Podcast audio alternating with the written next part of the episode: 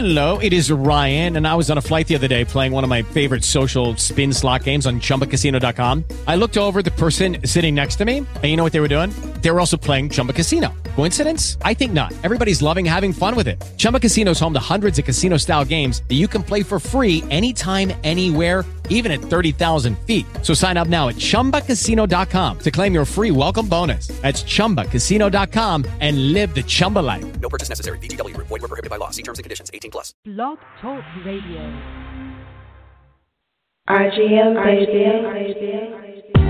It's RGM, Simply can't describe the joy you bring. You like a breath of fresh. You quench my thirst. You make me feel better when I'm truly hurt. Just the thought of you. It makes me smile. So I say yes. Let's walk down the aisle. And I never take for granted this thing we have. I like the fact that you make me laugh. I'ma give my best. That's what you deserve. Keep it straight. Never swerve. Who would've thought that I'd feel like I do? Cause I really mean it when I say I love you. Love you.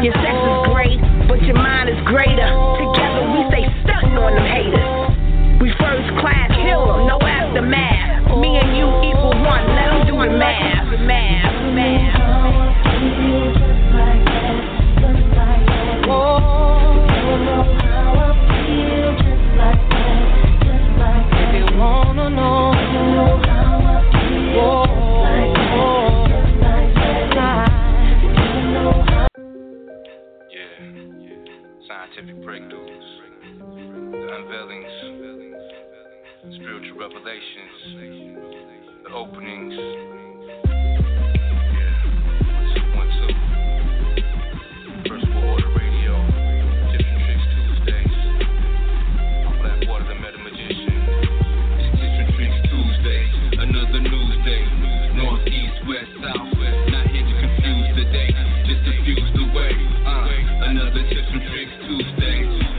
Pig, that's fine. Mm. Hijacking the mind, aluminum bonds with intelligence. Rewind the message. Merry Christmas. Uh-huh. 13 indigenous immigrants. State of the unison, addressing nothing. Foundations congruent, level to level. Fuck the embezzlements. Tales from the crypt, hitting blood rituals. 50 scores flying over California vacation. Flying dragons, swords and daggers, lions and tigers. Gotta get my bearings or perish. Tap into raw flesh, vampire, vegetarian. I'm a malnutrition, chemically imbalanced. Ethiopian, inhaling kush. Blue projects get pushed. Move with the bush. Standing on the middle line, no defining. Swirling dervish in between space and time. It's Tuesday, another news day. North, east, west, south. Not here to confuse the day, just diffuse the way. Uh, another tips and tricks Tuesday. Tuesday, tips and tricks Tuesday. Another news day. North, east, west, south.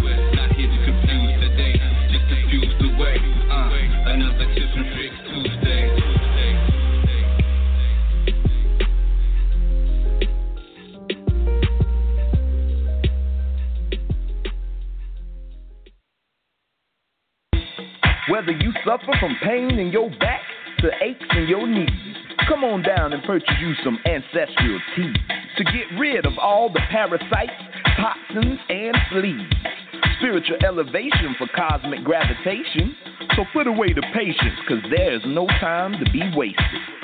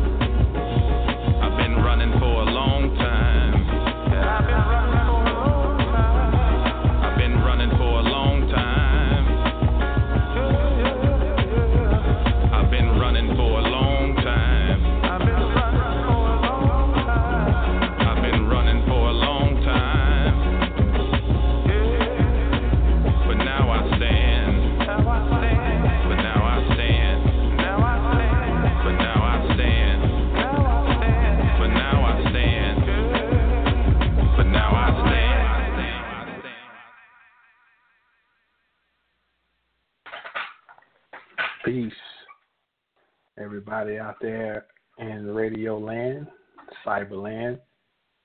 It's your boy, brother Jamal, back again for another broadcast of Tips and Tricks Tuesday. I'm sitting in for Blackwater, the Meta Magician, and today's date is January 31st, 2017 always an honor and a pleasure to be able to have an opportunity to get on this platform and just uh, let loose and present some things that I'm experiencing and have uncovered for all of us just to share and create this energy vortex for our continued illumination.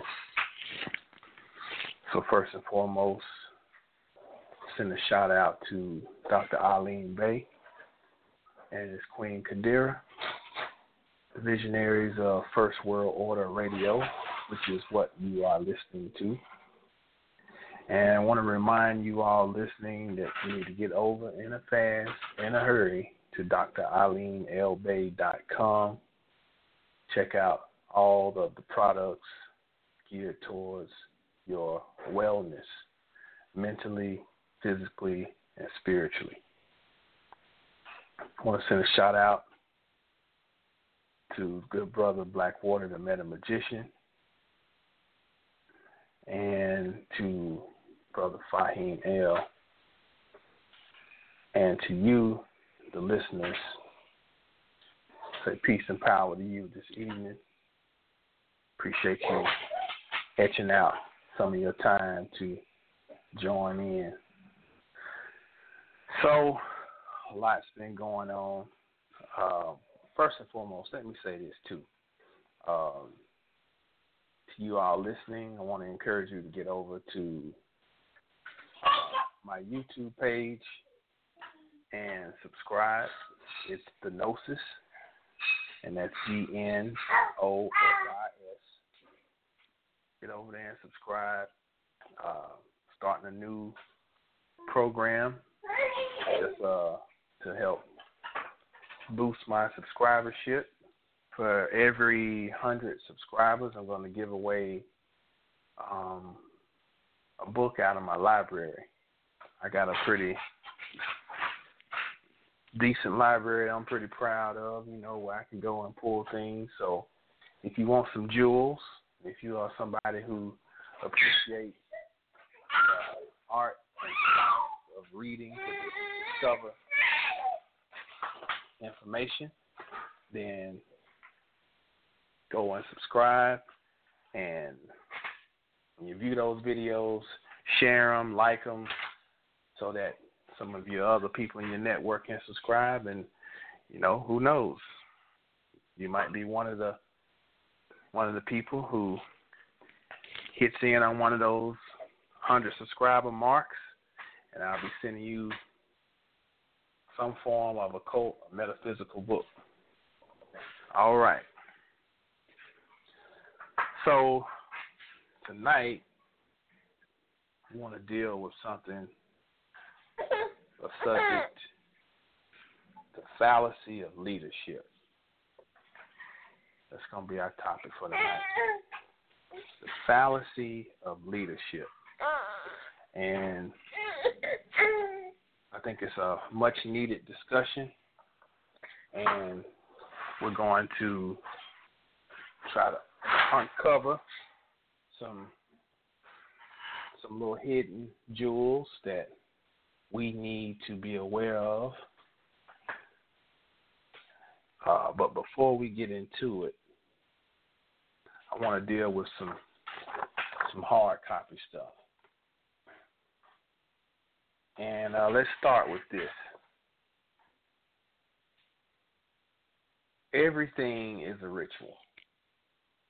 And we know that we've done the etymology on the word ritual, and it basically means arrangement. A ritual is an arrangement. Uh, it is fitting something together. It's joining something together. That's what a ritual is. Everything is a ritual. Brushing your teeth is a ritual. Okay. Uh, the time that you eat breakfast is a ritual. It's a, it's a form of an arrangement. But there are higher levels of rituals where actual actual magic and psychological manipulation go on right before our eyes and it goes unnoticed for the most part. I'll show you one real simple. it's Very simple and subtle. Listen to these two titles of popular television shows. I think they were in the 90s or maybe early 2000s. Everybody loves Raymond. Okay, I'm sure y'all are familiar with that show or heard of it. Listen to the other title. Everybody hates Chris. Very simple, very subtle, Everybody loves Raymond. Everybody hates Chris. Of course, Raymond is this uh, Italian European man who's the uh, star of the show. And then, of course, Everybody Hates Chris starred, um, well, it was produced by Chris Rock and it's supposed to be a light-hearted um, sitcom about his childhood growing up in New York. But if you think about the deeper implications, Chris is Christ, and everybody hates the Christ people. Something very simple. We're going to come back to that because things may seem like, oh, he's stretching oh, that's just that's a little far fetched. Because sometimes it's hard for us to imagine just the depths of the diabolical nature of what we live in. And that's not to cause alarm or fear. It's just accepting the nature of the world we live in and understanding when you are cosmically regarded as the highest there is, that also means you are the greatest threat. You are the most feared. So, here's another hard copy headline. Breaking news. This is what's the the uh, the headline. Over 50 groups in the Women's March are funded by George Soros, which should not be a big surprise. That this whole Women's March thing, of course, it was. This is Hegelian dialectic at its finest, um, where you produce these two polar opposites that appear to be in conflict and uh, you are doing it to bring about a desired outcome. Now, you know, George Soros is also behind the whole Black Lives Matter. And my take on the whole Black Lives Matter, which ties into this whole Women's March, because what's always important when these events is they need to go out and get some quote unquote black people, especially some black women, to align with this movement, to be used as the battery, and also to deflect attention from where or what the real issue is, or issues, plural. Now that ties in directly with the Black Lives Matter because you got the same person behind all this. But here's the kicker on the Black Lives Matter it never was about Black Lives Matter. You gotta understand the word L I V E can be pronounced two different ways. The I in the middle can have a short sound or can have a long sound. The long I sound would be lives. But the short I sound would be lives. And that's the ritual. Black lives matter. Black lives matter. That means, now think about this. Think about it. If there is another transition or series of transitions that are supposed to occur where we're supposed to move into another dimension, and you have to be in possession of certain cosmic elements in order to move into that next dimension. What would be the number one strategy of someone who realizes their lack? They need to convince you to stay within this reality so that they can have a future. So when they put out this hashtag Black Lives Matter, it was just assumed that it's Black Lives Matter. It was really Black Lives Matter.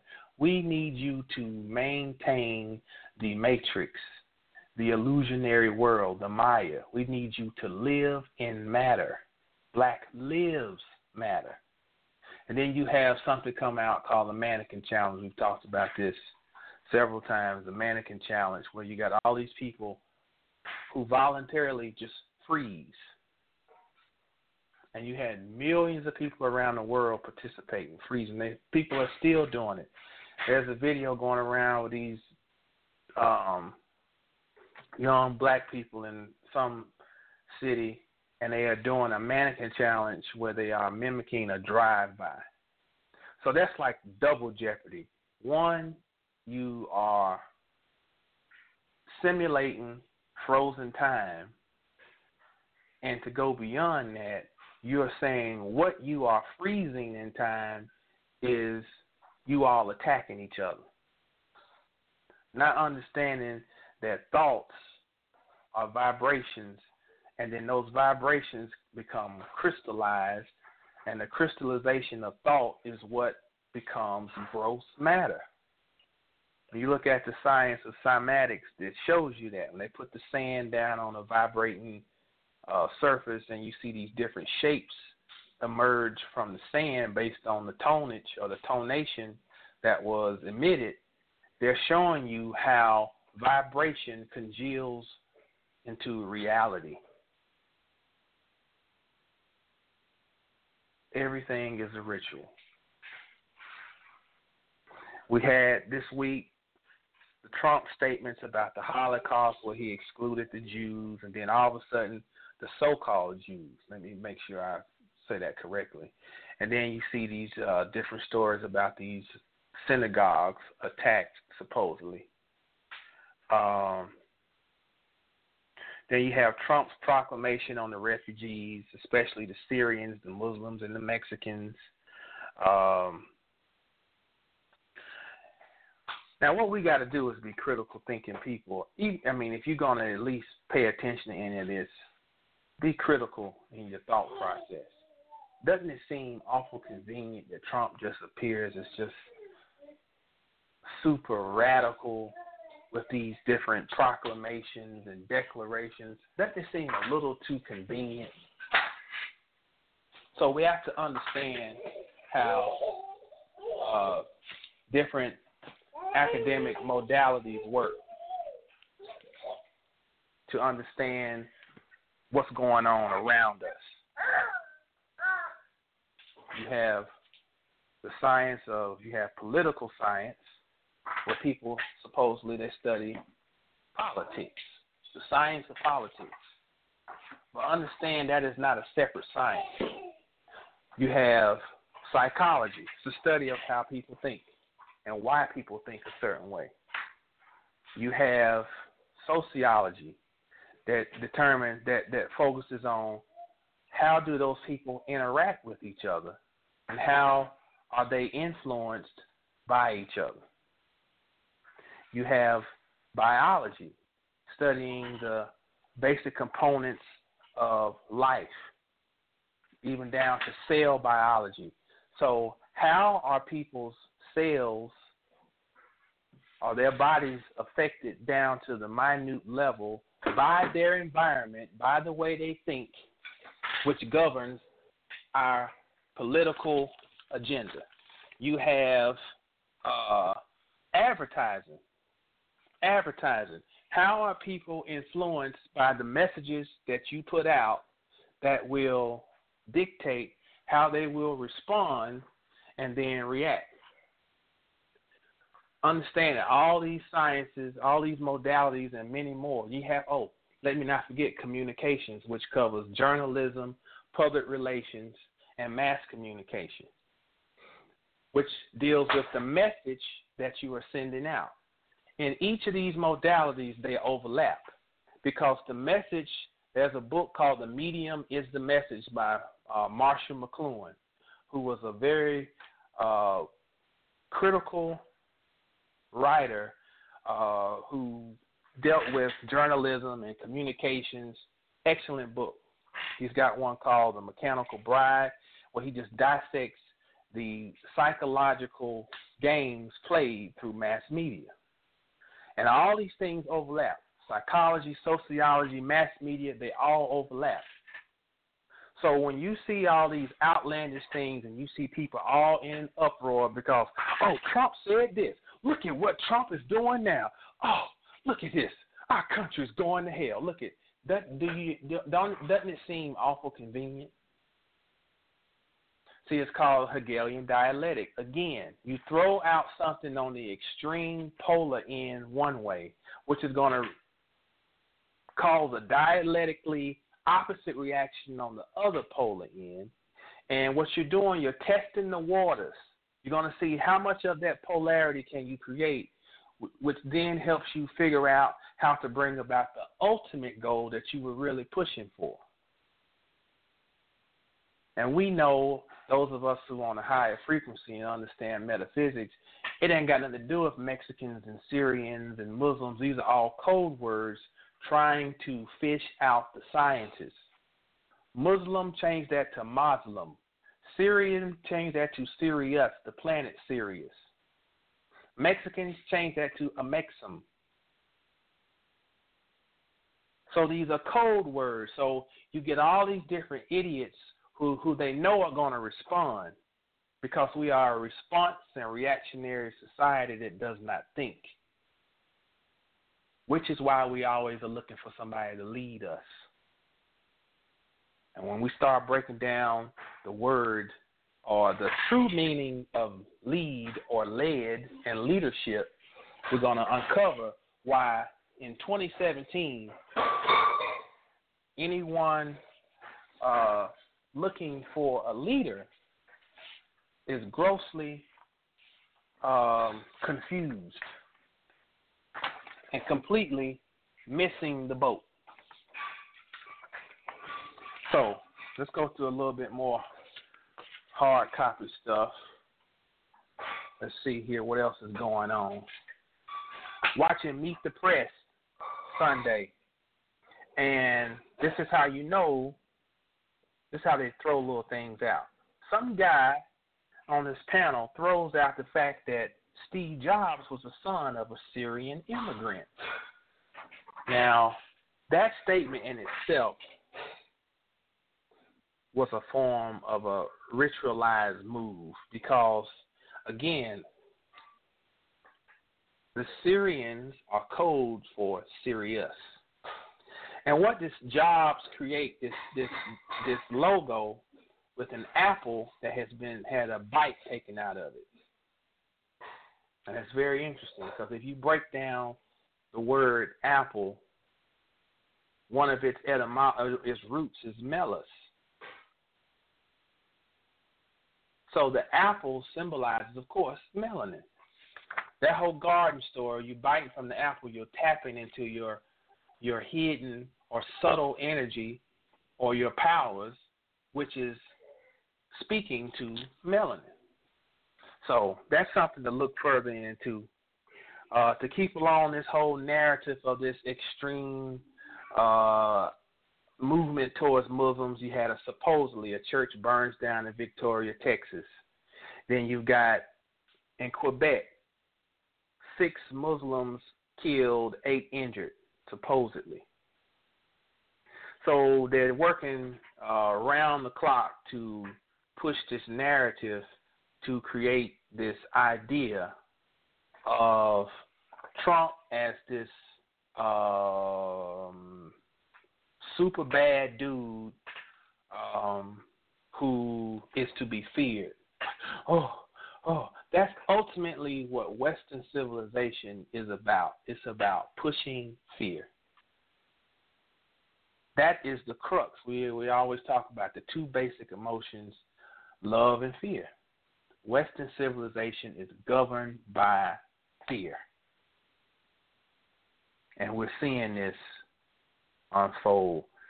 If you're living in Texas, pay special attention to industrial parks going up. Here's an article, July of 2015, published in the Dallas Business Journal and it stated that there were 13.1 million square feet of industrial space under construction in DFW. If you ride up Highway 360, if you ride down 161, if you go up 183, there are all these 635, all these huge industrial parks are being put up. Something to pay attention to. At the same time, they are gentrifying a lot of neighborhoods. I mean, I mean, like overnight. Literally, you go by and the neighborhood looks run down. You come back two days later, they're tearing down stuff. And amazingly, there's one apartment complex in Arlington that is very interesting. They've changed the name to the Grid, and they got Amp, Current. All these names are they're using these little names uh, to one building's called the AMP building, another building's called the Current, and this is in the middle of a low-income area. All of a sudden, they're putting out all this new lawn furniture and uh, a gazebo and this contemporary-looking stuff and new signage. And I'm noticing a lot of that going on around, uh, especially Arlington, low-income places. So that's something to pay attention to, how that's going to unfold.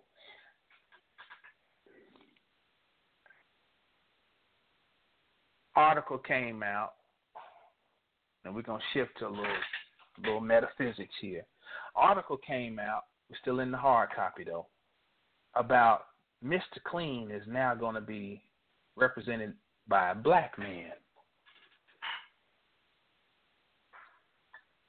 Now we know we all grew up looking at the little Mr. Clean cartoon image, and it's a white guy with a bald head and white eyebrows and very Nordic looking character.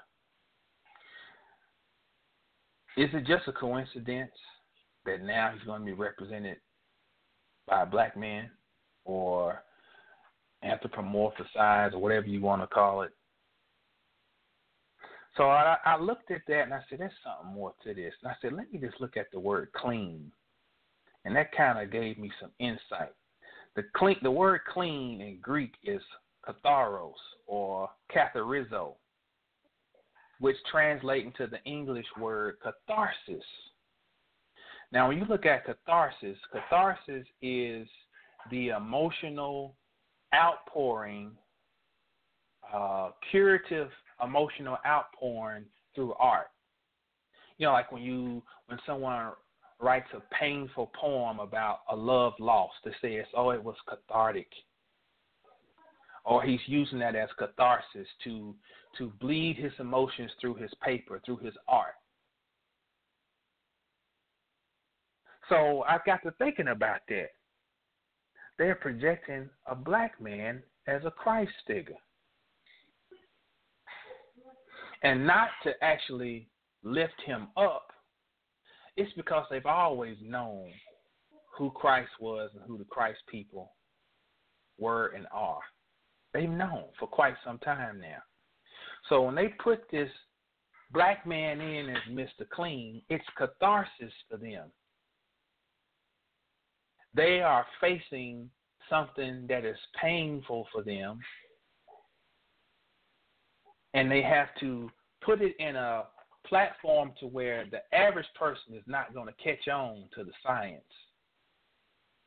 But for them and their subconscious they can put this out so they have to deal with it. It's the same way as in a movie when they have the the the, the very dark black monstrous creature who's attacking them and some kind of way they manage to overcome it. It's cathartic because they are acting out their fears, the fear of the lack of a soul fact finally catching up with them. So this is a similar situation. All of a sudden, the black man is Mr. Clean. What what is oh? And see, the the, the average simple mind is gonna think, well, this is diversity. It's always deeper. Everything's a ritual. Now, they had this whole thing about these SAG awards. That's uh, something art artist guild or I, I usually know it. What is it? Screen Actors Guild Awards. Used and it was used as a platform to fuel the anti-Trump rhetoric. Again, all this stuff is is is acting, all of it. The actors are doubly acting because they got up there and uh, Taraji P. Henson, and you know we're gonna fight and stand together, and people just clapping their hands, and it just oh, it was such a feel good moment. Oh, they're coming together. You know, everybody's like, we'll unite to fight the hatred spewing from Trump. Now, I want you to think about this metaphysically. After winning the election, what did Trump keep saying he was going to do? I'm going to bring our country together and heal the wounds. Everybody's postulating that this man is an idiot. This dude is not stupid.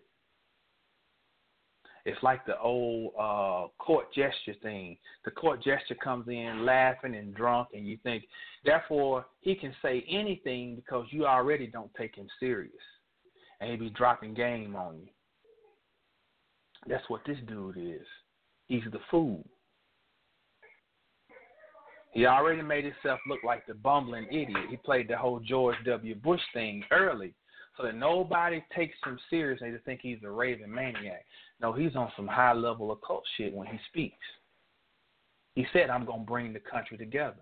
So what he's saying is, I'm going to create such a fiasco as far as how I act that I'm going to blind your eyes as to what's really going on, and you will be looking, oh, we must come together, come together, because this is the ultimate goal is for, you're talking about genetic survival.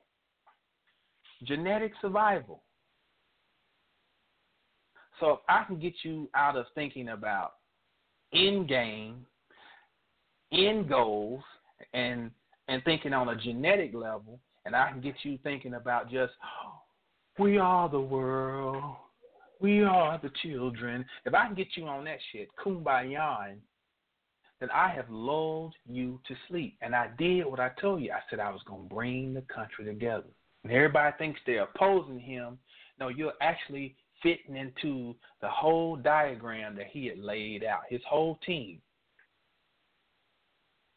And all those different modalities I told you, they maximize all of them print media, digital media, advertising, psychology, sociology, biochemistry, uh, cellular biology. All these things factor in because your thoughts control the molecular activities of your body. So ev- everything factors in. They left no stone unturned. Now, as we transition into actually getting into our topic, I want to bring your attention something that I stumbled across. They had I saw an ad for Eventbrite uh, about a, a debate between Cornel West and Malik Zulu Shabazz. And I looked at that first thing I thought, Boule agenda. And then I reflected back on we've been talking about all these debates going on with all this quote unquote conscious people. And I said, Oh, it all makes sense now. I and I, I want to. I, I even wrote out little something. I said the West versus Shabazz debate confirms what I was suspecting that a more powerful, hidden hand is behind all of this. The previous debates and squabbles were all low level entities, fringe people in the so called conscious community. But these men, especially West, as in Cornel West, have a larger national platform, letting us know that this has all been by design, even all the way down to the, the all the little YouTube beefs. It's all been by design. If you pay attention, we even have Charles Barkley and Shaquille O'Neal feuding on national television as if they're going to fight. You think all this is by coincidence? It's all by design. And they announced this on March 25th, 2016, when Batman versus Superman came out. They announced what's going on right now. Now, mind you, March 25th is right after the spring equinox. Spring equinox is March 21st. So they were saying, we are birthing a new plan. And they announced it with Batman and Superman because we know Batman and Superman rever- represents two entities that are they represent melanin powers. Batman is Osiris. Superman is the fallen one. He'd be Lucifer, or he would be the one that was set down. But we know metaphysically, those two are two parts of the same energy and you got to be a God to be on that level. So it can only be talking about us versus us. And they announced it with the, that movie premiering on the 25th. And we see it playing out right now. And all of it, and once you see Cornel West and Malik Zulu Shabazz, we now know it's a Boule agenda for sure.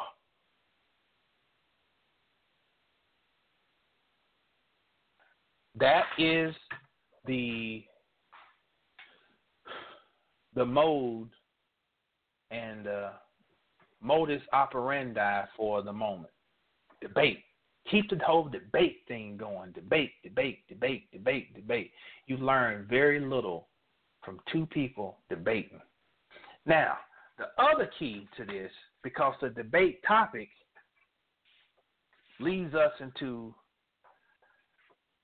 our talk for the night, our topic of the fallacy of leadership. Because I don't have it pulled up, but I think that the topic was something on they're going to debate on what is the best strategy to take in this Trump presidency. Something to that accord. Um, I thought I had it on my. I thought I had it saved, but that's the basic gist of it. Now, whenever people come using the word best and strategy, that typically is echoing something that deals with leadership. Oh, Dr. Claude Anderson, he got the best strategy for our economic plan. Or Boyce Watkins, he got the best strategy for us, our economic plan. Or Dr. Umar, he got the best strategy. He gonna open a school and listen. I want the people that would just stop and listen to themselves. Just stop and listen. Listen to what you're saying. You call yourself conscious now. Oh, I don't deal with that white Jesus. I don't deal with none of that. I don't want to have nothing to do with no Bible. But then you come into this arena, so called conscious, and you still brought Messiah worship into this. Jesus got replaced with Umar. Jesus got replaced with Boyce Watkins. Jesus got replaced with, we can go on and on and on with these little caricatures that people worship. Because your Christian mind, that Christian indoctrination, never left. Or your Muslim indoctrination, or whatever it is, never left. Just got a new, just some new clothes. Didn't the scripture say you can't put new wine in old skins? So the first thing I want to start out with, dealing with this topic of the fallacy of leadership. And pardon me for you master occultists and metaphysicians if this is a little too mundane this evening, but we, you know, it's always going to have a a metaphysical edge to it. But we just need to, you know, sometimes we got to deal with some mundane stuff. And I want to start with just this concept of we always use the conscious community. We use that loosely. So let's just look at the word community. I, you know, I always like to deal with etymology. Uh, and I want to say this about when you're dealing with etymology, that's not the end all be all. You still have to get down to symbolism. Symbolism. What was the ultimate symbol that was represented by the word, which we'll get into that. But let's just look at the word community first. The word community comes from the root, Indo European root. It's spelled M E I, Roman numeral 2. M E I, the Roman numeral 2. And that means change, move away, exchange. So a community is a place where there is change and some form of exchange or things moving. So when we're right now, I'm I'm communing, I'm communicating. So I'm exchanging my energy, exchanging my thoughts. And when I open the lines up, you'll be able to complete the exchange by you sharing what you have.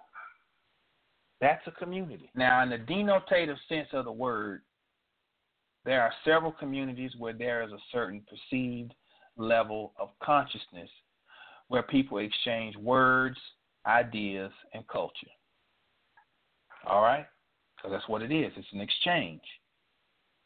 Now, in the connotative, now, connotative means the way we look at something. May not be exact, it's not usually what it really means. It's just the, the, the way we have become to accept something or view it. And that's the connotative. In a connotative sense of what we perceive as a community, though, it don't exist. The idea that you have in your head of a community as it pertains to a conscious community, it does not exist. Our idea of a community is a place where a certain group of people interact and live who have shared experiences and uh, have a system of preservation where members can depend on other members to ensure survival if more misfortune happens to arise. Does that exist? Let me read that again. It's a group of people, it's a place where a group of people interact and live who have shared experiences. Okay, we can say that that that we got that. And have a system of preservation where members can depend on other members to ensure survival if misfortune happens to arise. That we do not have that. So the connotative idea that you have of a community, it does not exist. As a whole, um, and it says in small capacities, it does exist for some, but for the majority of people involved in this so-called conscious community, that is not the case and I stand firm on what I'm saying. We got to quit these pipe dreams. There ain't no conscious community like, you know, let's say in my neighborhood growing up, Miss McDowell lived next door. The the McDowells were country folk. They're from Black Mountain. That was a little uh, uh, uh little hamlet uh, off from Asheville proper. And Miss McDowell would steal canned beans and jelly a, a bottle of jelly in her basement. She'd come up and call my daddy over because my daddy knew her from when he was a child on the south side. She would call him over and she said, "Oh, he said, oh, Miss McDowell gave us some greens and some jelly, and you know, that's a community in the connotative sense that we have in our heads, where people know each other and care about each other and about their well-being. But that is not what this conscious community, that shit don't exist. So we need to deal with that first. Let's talk about social media. Social media has turned less talented people into superstars.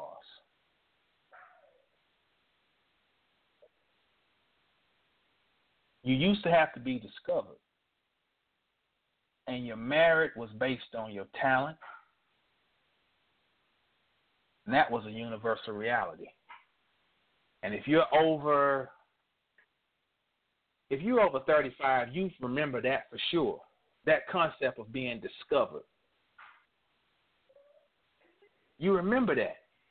You know, you had to be you had to show and prove. You had to be validated. You had to be tested. That's not the case now. Your validity now is based on how many followers you have, how many people like you, how popular are you. That's your validation now. So I want y'all to go on Netflix and look at uh, uh, the the Black Mirror series. Black Mirror is off the chain. You got to look at Black Mirror season. I think it's season three, and you got to specifically watch the episode called Nosedive.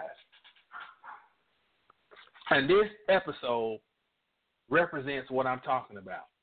Everybody's walking around with these smartphones, but what it is, they have these contacts in their eyes where when they greet a person, the person's rating comes up. And everybody is clamoring to get up to at least a 4.5. And if you have a 4.5 rating, you're considered to be in the elite class. And they even got little people you can go to and sit down and plan out your your rating uh, budget. So it's like, okay, currently you're at a 4.2. You've been trending well. I see you got a you got a 4.7 rating yesterday. That's excellent. If you can keep this up within three months, you can be a 4.5 for sure. So these people go around killing each other because every interaction you have with a person, they rate you. And then before your interaction is over, when they rate you, it pops up and you see this virtual reality screen that shows you what rating they gave of you. And it's this one girl who's just lamenting because she she starts to snowball. She was doing so great. She was at a 4.2, and she was on her way to getting up to a 4.5, and then shit started snowballing. And she finally got to the end, and she had been fighting to get to this this friend's wedding of hers where everybody there was 4.5s or higher. And the title nosedives because at the end she just said, fuck it. And she said, I'm just going to tell all y'all what I really think about you. Which, of course, just crashed her whole popularity career. And they ended up locking her up in some, like a little crazy house. But the point of the story is that we've become so dumbed down that we rate people based on how popular they are.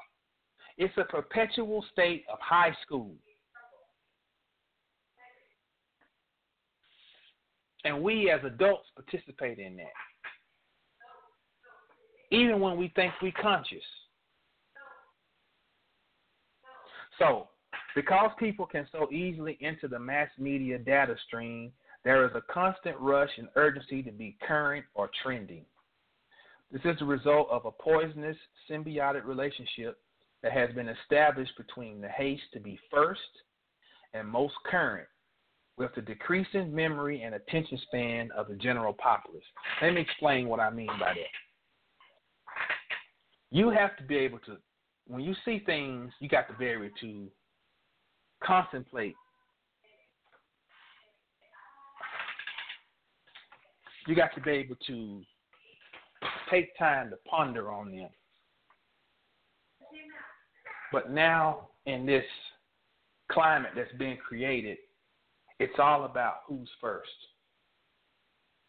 I want to be the first to get out there and get on the camera or tweet this or Instagram this or whatever. So the whole art of thinking and pondering is out the window. And why is it that everybody is in such a rush to be first and to be trending? It's because our memories are shutting down. Our ability to mem- remember things, to retain information, is shutting down, including myself. Because growing up, I had to learn phone numbers because there was no such thing as a cell phone. To this day, I still remember my parents' old, or our, our old house phone, my grandmama's house phone, but there are very few people whose phone numbers I have memorized now. Because now all I got to do is just put your name in my phone, put your number, and save it. And that's why when I'm on here uh, doing the show, there's people I know, and I don't even recognize your number because convenience gives me less need to use my own brain. This is the social media climate. Now, I don't want to sound like the grumpy old man, but I'm like, this is some shit we got to think about because everything's subtle. It's subtle you can be decaying very subtly and not know it. That's how it works until you, you're gone. Your whole essence is gone because it's been slowly siphoned. All right. Final point on this social media. As a, as a result, media creators are not spending any considerable time to contemplate things, ponder, and research. It's all Google scholarship, cut and paste. Tell me I'm wrong. Cut and paste. I just saw a video come out with Phil Valentine, you know, who was talking about the cut and paste scholars. Now, whether you agree with the different doctrines or where they teach, we have to say this. That that school of Delbert Blair, Bobby Hemmitt, Phil Valentine, that crew, and then all of the other Afrocentric people, John Henrik Clarke before them, Dr. Ben, John G. Jackson, you know, and all these other, the pantheon of the great scholars. These are people who had to labor for information. Now, I'm not saying that you ain't supposed to use the resources at your fingertips, but I'm telling you, you can never fully understand anything as a Google scholar. Now, the way it works, though, is you can type in something and you can get a lead and find where you can find sources that you can sit and contemplate on, or you may find a book on it. You can go to Amazon, you can put in a title or a, a, a, a subject and pull up a whole list of books, and you can cheat that way. That's I cheat. I find books because you know when you start searching a certain genre of books, they start loading up all this stuff. Oh, look at that one. Whereas Bobby and them had to go to Philadelphia to get books and New York and go to L.A. and we can cheat and we can have them shipped out. Now that's different. That's taking advantage of the situation of the the the the, the time frame you're in. But this whole thing of people thinking they can just go and Google some shit and all of a sudden you're a master. That's what this climate of social media has created. And we foster that because we are into personality worship. It's the truth. So then people who come and who really labor and who really have some food to give you with nourishment, they tend to fade into the background because they're not doing the things that make themselves more popular. But you say you all about liberation, and you say you all about, you know, this science and this and that. But damn it, separate the wheat from the tare.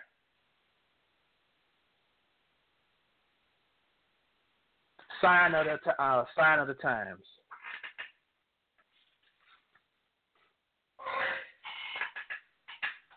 Getting more into this whole leadership thing, we still have a Messiah complex, as I said earlier. We're looking for someone to be our savior, our leader, our guide. Our minds collectively are still in 1968, and this is very metaphysical. I want y'all to listen to me closely on this. Our minds collectively are still in 1968. The murder of Martin Luther King Jr. was a ritual to lock us into a time warp. That was the true mannequin challenge. Because for many of us, time has frozen since 1968. Even if you weren't you weren't born then, your DNA has the crystallization of the time that froze in 1968. And that was to stall and divert us from prophecy. And we all know what the prophecies say. We know what the mythologies say.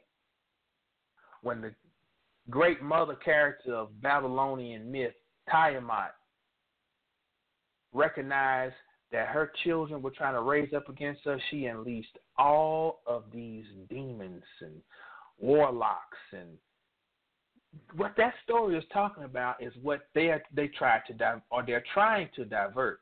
That that story is talking about what is supposed to wake up in you. So they had to lock us into a 1968 paradigm. Meanwhile, they've been constantly looking into the future. In 1968, they were already looking down to the year 2000.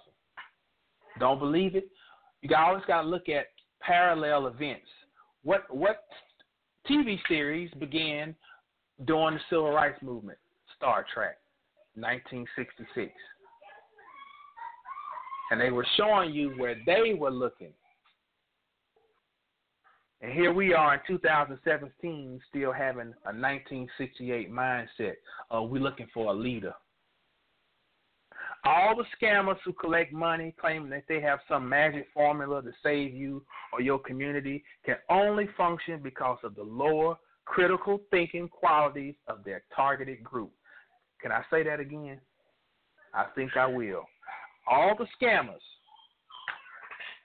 who collect money claiming that they have some magic formula to save you or your community can only function because of the lower critical thinking qualities or abilities of their targeted group. As my daddy used to say, when somebody got me, they like, boy, they saw you coming.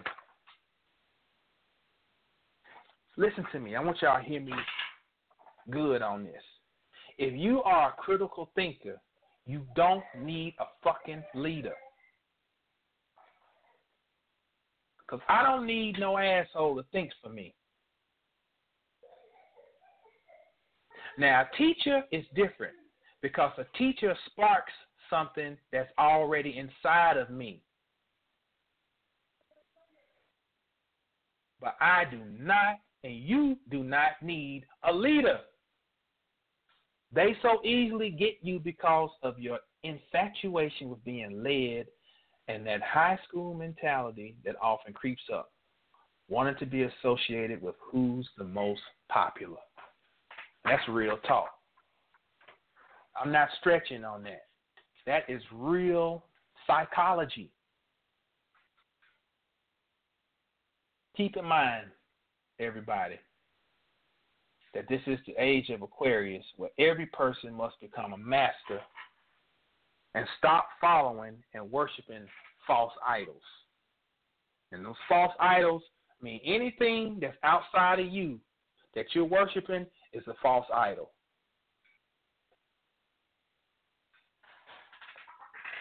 Now, let me talk to you about my approach. I won't say this because we have people listening on different levels. Like I said, all my all my cult brothers, especially my our brothers down there in Houston, y'all bear in Beaumont, y'all bear with me. Cause sometimes a nigga just gotta get on a soapbox. But we got people listening on different levels.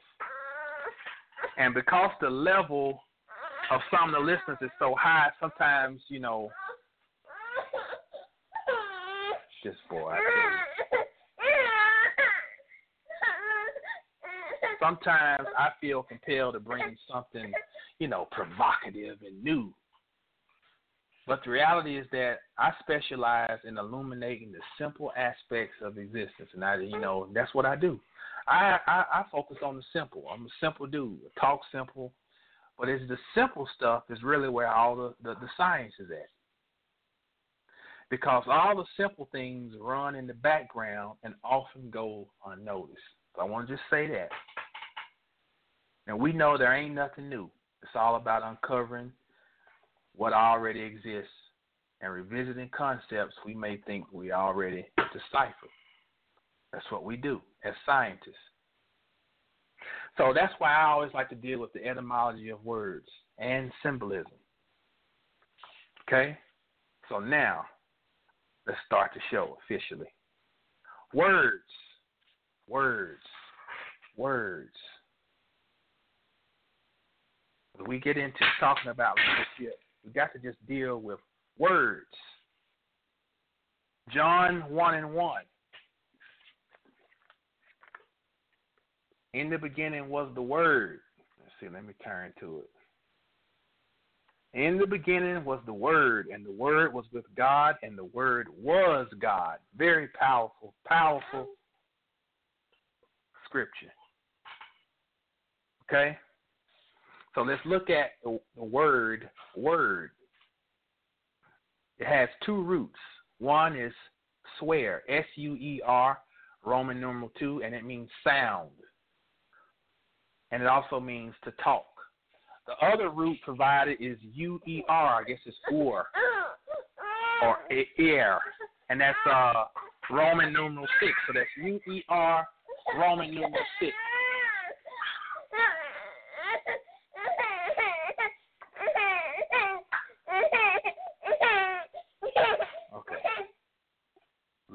Bang on the computer. Go. Go. Go ahead. All right. So S U E R, Roman numeral two, it means sound and talk. And then we have the other root is U E R, the Roman numeral six, which means speak. All right. Now what we've learned from previous shows is that when we talk about the word sound, we're also talking about water. So if you apply that to this scripture, in the beginning was water, and the water was with God, and the water was God. And now we all know that water is feminine. Hmm, that's a whole nother ball of wax, ain't it? Now I want to read y'all something from this book, The Interpretation of Language. I hope I can get through the rest of this. Okay. This book is The Interpretation of Language, Volume 2, Understanding the Unconscious Meanings of Language. Now this is this book is deep. Two volume book or set. Listen to this. The different meanings of one word are much like the different symptoms of neurosis. They are the result of repression. They all refer to one basic root meaning, which has disappeared from the manifest surface of language. Where an important, emotionally loaded, or feared symbolic meaning has been submerged, a galaxy of cover meanings appears on the manifest surface. There is nothing dreadful anymore in their outward appearance understand, understand. I'm gonna read a little bit more, but understand what they've already said is that why we have to always we can't just think stop at the connotative understanding of a word. Words are magical. Everybody's looking for these super magical things to do. You start with words. Words themselves, that's the magic. Because words are covers and you have to keep peeling and peeling it back layer and layer after layer to get to the core. And the core is the true meaning or essence or the symbolism. That is what the Tower of Babel story is about. When the tower fell, we know it's a mythological story, but the falling of the tower is where the, the true meaning of things became befuddled. If everybody could speak one tongue, that means everybody understood the true symbolism of what oh, and intent of what was being conveyed. But once the tower falls, and it, that's why it's called the Tower of Babel, everything becomes baby talk. So what we're doing when we go back and we dig into these words, we are rebuilding the tower. So let me read more. We can see in the process of verbal change the same process that Freud called dream work. It meant the translation of the dreaded latent content into an acceptable manifest expression. See there? Someone is writing the narrative. Okay, words, like any other acts, have a double structure. We perceive first the sign meaning, the conceptual, lexical content that can be delineated by definition but beyond the express denotation, the word may also be loaded with symbolic connotations, with emotional elements evoking unconscious fantasies that have been repressed and eliminated from the manifest surface of language. What that's saying is to truly understand words, you have to use, use both sides of your brain. You can't, when we do the etymology, we're dealing with the left side, rational side of the brain. But that's not where you stop. You get to the root, and then you have to turn on your right brain to dig, and because you, you you'll find a lot of words that have several roots. But then you have to look at it and say, well, what's the common denominator out of all those? What's the hidden jewel? What's the hidden meaning? You have to be imaginative. You have to be creative. It's not something you're going to use an equation to find. You got to use it. That's where it becomes truly spiritual. So, okay. Uh, final little piece it says it would be deceptive to suppose that we communicate simply on the conscious level. Beside and below the intended conscious message, there is always, bless you, there is always some noise, the flowing back and forth of an unintentional communication on the subconscious level. Subconscious level. So when you talk about metaphysics and wordplay and rituals being enacted, a lot of the rituals are done on the subconscious level using the manipulation of words. So let me give you a little brief history. Noah Webster, who we are all familiar with, Webster's Dictionary, he was sent over here in the uh, ninth, uh, mid to late 18th century, and his role in the uh, in the burgeoning United States, which would become the United States Corporation, uh, was to set the language. Noah Webster wrote textbooks initially. Then he went into writing dictionaries. His job was to teach one side of language. They would take the connotative, and not even on the level of symbolism, but the connotative as in the meaning that they wanted to convey, and they would frame that the language, which English is a bastardized language. It's not even a real. It's a compilation of other older scripts or or or or, or tongues. So they had to form. Basically, English was formed as we know it now here in America. And his job was to teach the connotative side of language. Because you got to understand what was going on at that time. Mid 1700s is the birth of the second wave of the Industrial Revolution. Okay? So, education at that time was only utilized to teach people how to count, you know, uh, basic reading and writing, or what they call rote learning, the ability to memorize, because all these things were reflective of their ability to do their jobs in factories. So education for common folk was basically just training. So you had a, a, a, a string or a line of cohesion running between the education, the religion, and capitalism. They all go hand in hand. Now, I want you to also be mindful of this that mass literacy is a 20th century phenomenon. A lot of people still couldn't read. And those who could read, for the most part, were indoctrinated. So I want to I want to give y'all I want to read something. Y'all just bear with me. This is amazing. This book there was a series of books that came out in the 1800s, and these were for little children to read. All right? And this little series is called Rollo at Work or The Way to Be Industrious. And this was Brainwashing 101. This shit is amazing. Found this on Amazon. Rollo at Work or The Way to Be Industrious. Um, because what I'm doing, I'm gonna tell you why I'm doing going through all this. I'm laying the groundwork. I want you to see how people are manipulated, and I'm building up to how people get into this position of seeking and following people, seeking leaders and messiahs and following. Because I want to show you how the idea that we think we have of education it never existed. There's never been a, a mass educational system in these U.SA states, or whatever you want to call it, corporation states. Never existed. So, y'all bear with me, because this, uh, this shit is long. Maybe I can paraphrase. Let me tell you what's going on. This little story here is called A Bad Beginning. This whole book is about a character called Rollo.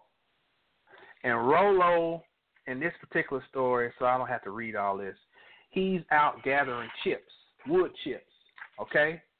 And what it talks about is how uh, Rollo um, was loaded up his first barrel of chips, and then he discovered that if he put bigger chips on the next barrel, he would load it up faster, but he wasn't actually getting as much work done. So basically, they put all this story in here, and the the the the moral is it's always geared towards it's always geared towards encouraging the child to work their ass off. Okay? Now, and I'm gonna show you how this ties into religion, because I'm here's a book by the famous German sociologist Max Weber, and it's called The Protestant Ethic and the Spirit of Capitalism. And I'm going to show you how, how diabolical this was, how religion, capitalism, and education all tied in into creating a slave uh, populace. And that still exists to this day. Okay, so in this book on page 79, listen to this. Now it is unmistakable that even in the German word Beruf, and perhaps still more clearly in the English calling a religious conception, that of a task set by God, is at least suggested. Suggested. The, word, the more emphasis is put upon the word in a concrete case, the more evident is the connotation. And if we trace the history of the word through the civilized languages, it appears that neither the predominantly Catholic peoples nor those of classical antiquity have possessed any expression of similar connotation for what we know as a calling. In the sense of a life task, a definite field in which to work, while one has existed for all predominantly Protestant peoples. Listen to what I'm trying to tell you, or what this is saying. They're saying that this whole idea of the Protestant movement, one of the tenets of it was the calling. And part of your calling is whatever position God has put you in, you're supposed to bust your ass and do your best because that's your calling. Now, I want you just to think and use your mind. I'm a trainer. I go to these people's houses that I train, and I look at them stressed out of their minds. Computers and shit all over the place. We trying to work out. They got to go and answer emails and you know talking about their chest hurt. This all comes back to this framework that was laid down by the Protestant religious movement. The calling that this is your position and you must do your absolute best. We're talking about mind control, brainwashing 101. You see it in this book, Rollo at Work. I wish I could have read all of this too long. But they basically start early with the children, conditioning their minds to do their absolute best to fulfill their duties. And we say this is a democracy. This is a communist society that we live in. Quiet is kept. Okay, I want to read something else. Uh, it says,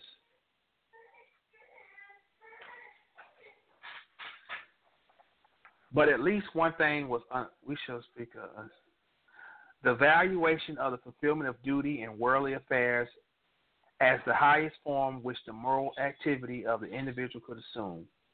This is that this it was which inevitably gave everyday worldly activity a religious significance. Listen to what they're saying. That means whatever your job was, however shitty, there's a religious undertone to it. Therefore, people felt obligated to stay in their role. All right and which first created the conception of a calling in this sense. The conception of the calling thus brings out that central dogma of all Protestant denominations, which the Catholic division of ethical precepts into praecepta and consilia discards. The only way of living acceptably to God, listen to this, was not to surpass worldly morality and monastic asceticism, but solely through the fulfillment of the obligations imposed upon the individual by his position in the world. Accept your oppression.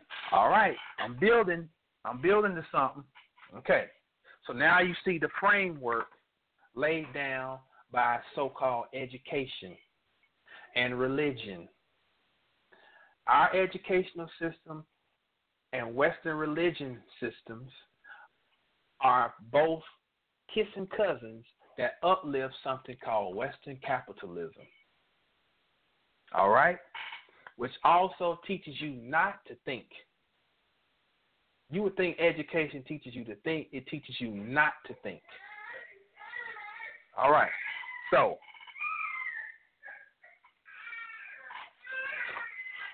let's deal with this word uh, sorry about the noise. Okay. Let's deal with the word information. All right, information. Because when we talk about words, we now got to move into what do words create? What are words used for? Words are used first for information. Now, it comes from the root M E R B H, and, and it means shine, appeal, to take shape. All right? What else we do with words? We spell. Spell comes from the root S P E L, and it means to recite, to tell. All right? We spell words and then we put them into sentences. The word sentence comes from the root S E N T. It means to notice, to notice, to take direction. Now look, so let's just look backtrack. Look at this. We take a word, and the word means sound, which is water. We take water and we recite over it, which is we're spelling it. We we create a magical incantation, and then we sentence it. That means we put it into a direction. We then take those sentences and they form paragraphs. And paragraph means comes from the root G E R B H, which means to scratch, to scratch through. So we take words, which is water, we recite a spell, we then direct it, we scratch it, that means we etch it into existence with a paragraph, and paragraphs then form compositions. And the composition means to reach. Now, what am I getting at? Part of the reason a lot of us are enamored with certain people who exude the illusion of having power is because we're mesmerized by words. And words are magical. Like I just said, you spell them, you direct them, you scratch them into existence, and then you extend them. That means you reach out. I don't know what's wrong with this boy tonight.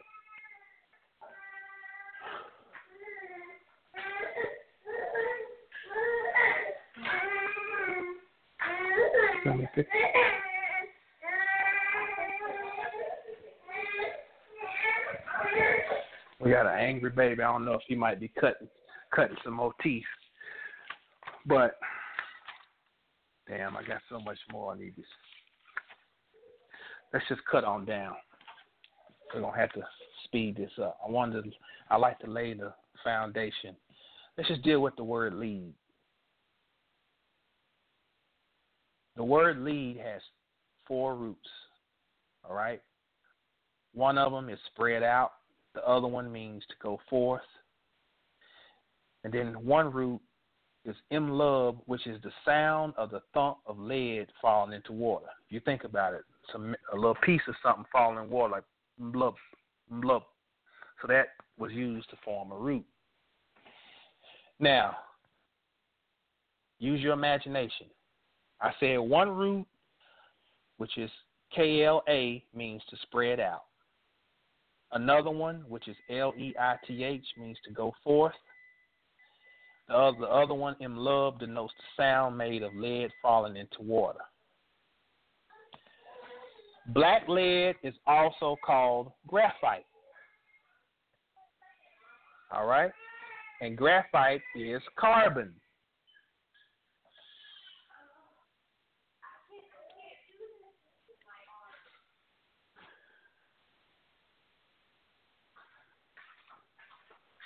Y'all hold on one second. Y'all hold tight. We're going to take this about a two minute break, and I'll be right back. We're going to wrap up.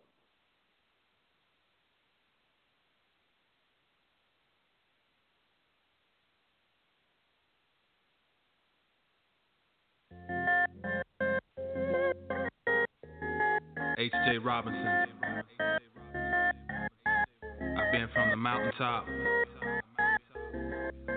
to the valley lows. But through it all, I've managed to maintain my soul. Encapsulated in every raindrop that falls on my rooftop is a goal or a dream shot. By situations, circumstances, there ain't always second chances. You say you're holding, show me what you got. And I can't cope with these shattered hopes, and yes, my back's against the ropes. I'm blowing steam from my kettle pot. Lend me your ears inside these tears is the pain associated with a man that's trying to find his spot. When you look in the eyes of your children, realize you can't supply the items of their desires to when your pride drops. And the buck stops here. To these fears, I adhere until some income is near. I guess the picture won't be clear, so I keep plugging like a mule, still trudging on the rope. I'm tugging, try. It's not a relevant word, your visions get blurred. I'm lost with no shirt. I wonder why. And I don't know. No, no, no. What the future holds.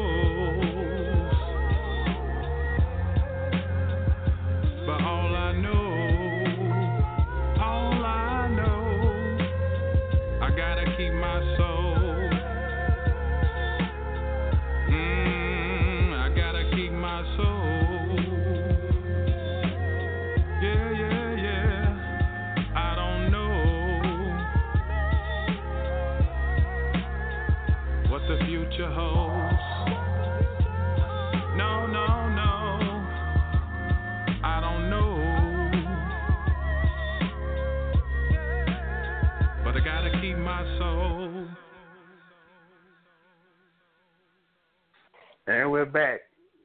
And the baby's mm. still angry. So, Come here. Come here. Let's go take a bath. okay. We're going to try to see if we can wrap this up.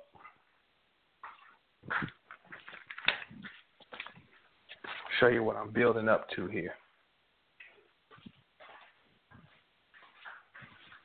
When you think of the word lead, as in a leader, you think of someone who guides you or directs you, who goes goes forth and who prepares a way for you, someone that you can follow. What I'm trying to impress here, using the etymologies provided of this word, spreading out, going forth, and especially as we get down to the fact that it means carbon. Now we know that as melanated people, we are basic carbon beings. We're not carbon derivatives or carbon like. We are carbon beings. So the carbon permeates our blood. So that means the leadership or the lead is already inside of each one of us. Now, listen to this. And uh, one description of lead soft and malleable. Lead is also the heaviest metal. Now, think about that. And think about the story of Lucifer. What happened with Lucifer? He had a crown of jewels and he fell from heaven. He fell. Listen again. Lead is also the heaviest metal. So if it's the heaviest, then that means it is more prone to fall. All right? But it's also malleable. Who's more malleable than melanated people? who knows more about taking lemons and turning them into lemonade than you? So the concept of leadership or leadership is talking about something that already permeates your being. Another word that comes from uh, that lead is a derivative of is plum. Y'all heard me over and over refer to Amos 7 and 8. Very powerful passage where it talks about uh, God putting a plumb line in his people, and he will destroy the high places. I'm gonna see if I can find that Amos seven and eight. Now we just now we we talked about it last week. Very very powerful passage because it it it is summing up this concept of leadership. He says, The Lord said to me, What do you see, Amos? And I said, A plumb line. Then the Lord said, Behold, I am about to put a plumb line in the midst of my people Israel. I will spare them no longer. The high places of Isaac will be desolated, and the sanctuaries of Israel laid waste. That is a very powerful passage that keeps unfolding. It says that lead is the heaviest metal, that means it falls. He says in his passage, In the midst of my people, I will spare them no longer. The high places of Isaac will be desolated, and the sanctuaries of Israel laid waste. Lead also refers to carbon, which also refers to shit, excrement, falls down. The high places will be desolated, and the sanctuaries of Israel laid waste. Your ass lays waste.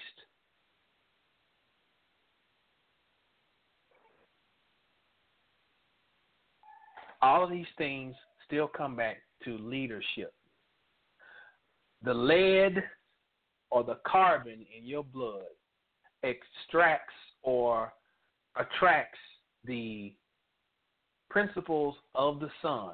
The principles of the sun are transferred to photosynthesis through to plants and animals. It's also transferred directly to you when you are in the sun, sun gazing, or just doing activities in the sun. Your melanin receptors heighten so that you can absorb the positive rays of the sun and block out the negative UV rays. You have an ability to communicate. But you also, within that carbon, have the ability to extract that which is not needed. The sanctuaries of Israel will be laid waste. All that comes back to the plumb line. The plumb line is the carbon that's in your is which is the melanin that is in your blood, cerebral spinal fluid, which fell down into a human body, which is you. So, why did I call this the fallacy of leadership? Because the idea that something outside of you can be your necessity for illumination is a fallacy because the lead, the lead, is you. It's in you. It is lying dormant inside of you, and people can take advantage of you by your unawareness of this substance and your inability to illuminate it, and they can take words, which is water, and they can crystallize it into what becomes information, and then they can recite an incantation, which is spelling it. Then they can form it into a sentence which directs it and they put those sentences into paragraphs, which etches it into your mind. and it forms a composition, which is an extension that goes out and grabs your ass because you don't know that you already are the leader. That's the science on it. And the Roman Catholic Church knows exactly who you are because they create, they got something called a plumbator. Now, I want you to look this up. Look up plumbator, P L U M B A T O R. Now, plumbator is the guardian of the leaden seal of the Pope. So when the Pope issues a papal bull, the plumbator comes and puts down this huge stamp, which is basically some carbon. And that's what seals it and makes it official. Now look at how they take our stuff and utilize it and, and, and take it on as theirs. We know that the garb they wear, the headdress, all ours. Now listen to this. The one who affixes the head seal of the Holy See to documents such as the apostolic bulls, that's the plumbator. But look at this term, the Holy See. What is the Holy See? And it's called the See of the Bishop of Rome. The authority, jurisdiction, and governmental functions associated with the papacy. The See, as in the eye, the eye of Heru, the pineal gland. Everybody's out here faking the funk. So they're saying they're they're saying if I call myself the Holy See, I'm saying that I have a active and functioning pineal gland or a first eye, and I also have melanin. I put my stamp down, my melanin stamp, called a, by a person called a plumbator. Now it gets even deeper than this. They are so knowledgeable of how dangerous you are, and I am, that the same lead that we discovered is also graphite, which is also carbon, was used as the model for making the A bomb during World War II. So I want to read this real quick. This is coming from this book, The Atomic Christ by William Henry. It says, after considerable debate between Szilard and Fermi, these are two scientists who worked on this, Szilard finally concluded that pure graphite would be the best substance for the controlled nuclear reaction. Graphite is one of the forms of carbon and is also known as black lead. Hold up, wait a minute, reverse. Let me read that again. Szilard finally concluded that pure graphite would be the best substance for the controlled nuclear reaction. Graphite is one of the forms of carbon and is also known as lead. When the first nuclear reactor was finished in September 1941, it was extremely pure carbon graphite column or pillar. What column or pillar do you know of? The Djed pillar. See how they take occult science and it becomes physical science? And listen to the dimensions three by three by eight. Now I want you to do the math on that. Three by three, three times three is what? Nine. Nine times eight is what? 72. How many conspirators of Set were there? 72 conspirators of Set. They are taking the science of us, of you, of we, because they realize what is the most dangerous and volatile and destructive force known to man is that lead, that copper, I'm sorry, that carbon, that melanin. You were used as the template to create the A bomb. Now, ain't that some shit? So, if you are looking for anybody to lead you, you're doing yourself a great disservice. The most powerful thing you can do is to go into your little Pandora's box All right. Moving along, in Western philosophy, education is a form of cattle breeding. Put that out there. Let's make that known. Western education is a form of cattle breeding because it does not address the term from its true essence, but instead has used it as a label for practices geared toward indoctrination. The Latin verb duco, D U C O, means to pull out, as in, you know, educo. And later it would shift to lead out. Now that's very important. Now let me say that again. The Latin verb duco, as in educo, which is the root of education, means originally meant to pull out, and it later would shift to lead out. That's very important. Two things happen there. One, the original denotative essence uh, was stripped away. And then just the, the, the true meaning of the word lead itself was not represented. Listen to what I'm saying. Duco originally meant to pull out. All right? When it shifts to lead out, you know what the difference is? For something to be led out of you in its connotative sense, that means somebody else has to do it. But to pull something out, that means that's something that you can do. I hope I'm clear on that. That is this is part of what Noah Webster did. He would make these little changes in language which are critical because it changes your whole approach. If you know that educare means to pull out, that means that you know that you have the ability to pull something out of you. But if you have to be led out based on the connotative definition of leading, then that means you have to look for somebody else to do it. I hope that I hope I hope I'm clear on that um, and it makes sense. Okay. I want to read something. We're getting close to the end here, y'all. Y'all been patient. I appreciate y'all.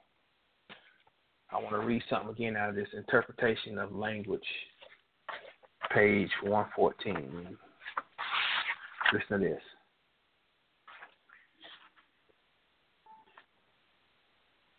Uh, the education of children is, according to this philosophy, another form of cattle breeding, and it's talking about Western philosophy. We try, try to understand first the difficult term education. The Latin verb duco originally meant to pull out. Later, it became to denote to lead. Okay, then it goes, skip down and says, Moreover, if the original meaning of duco, to pull out, is implied in the word education, then the supposed act is not is also not as gentle as it would be if the later meaning leading out is implied. Now, I want to highlight what is being said there. To truly be educated is sometimes a painful process because you have to go through things to be educated. You have to, and that involves initiation. It don't mean, and again, initiation ain't got shit to do with somebody else lording over you. You can initiate your. You're supposed to initiate yourself. The whole word initiate means to go into, and you initiate by going into yourself. And that by going into yourself, that is how you pull something out of you, which is the true meaning of education. And you gotta think that sounds violent to pull something out of you. If I'm just gonna lead you somewhere, that that's that's not as violent of an action because you can just, you know, comfortably follow. But to pull something out of you, you can see ribs getting moved around and organs getting damaged because it sounds like something getting knocked around because it's trying to convey to you the seriousness of true education. You are going inside yourself.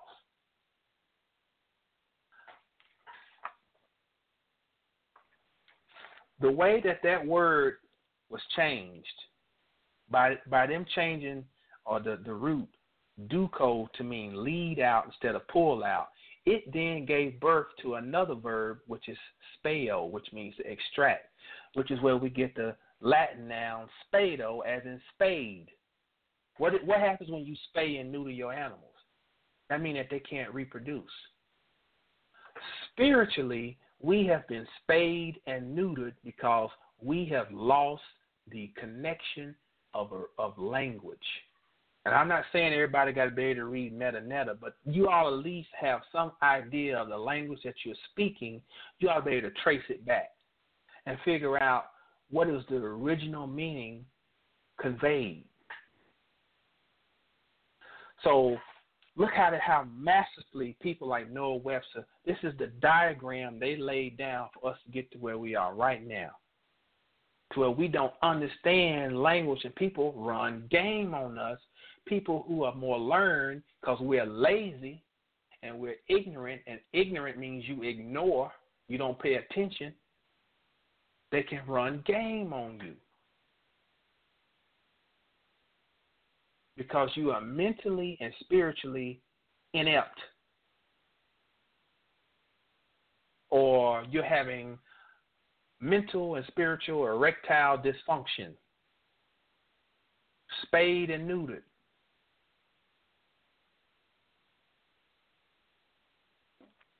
So, in conclusion,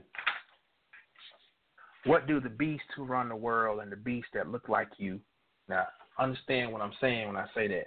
The beasts who run the world, and then there are beasts who look just like you, yet take advantage of you every chance they get. What do they have in common? They function and rely upon the ignorance of the people. And your refusal to educate yourself and lead yourself is the common denominator. Lead yourself as in go into the lead or the carbon that is already within you. Now, I'm going to say this, and I stand firmly by everything I say. There is no black power movement. There is no black consciousness movement. There is no black economic movement. The only movement is you. And I'll say it again, and I stand firmly by everything I say again. There ain't no black power movement. There ain't no black consciousness movement. There ain't no black economic movement. The only movement is you. You move the movement with the continued development of your mind. Period. Point blank. Now, there are those of us who come together and we commune and we form like Voltron because each one of us does our work to continuously illuminate ourselves and elevate our minds.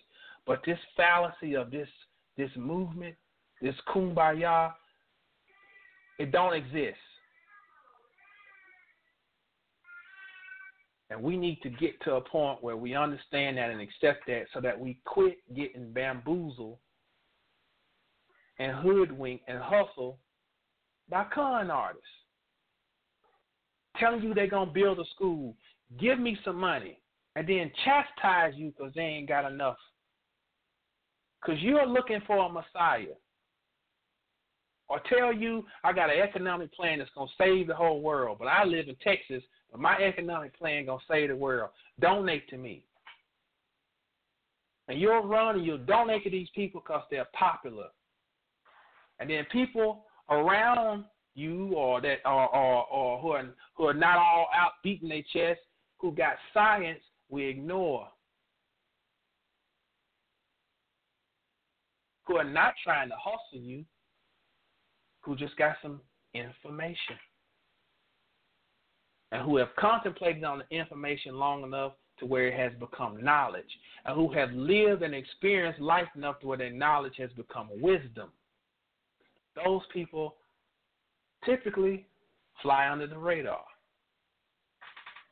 Because as a whole, we don't appreciate that. We appreciate characters. We appreciate personality.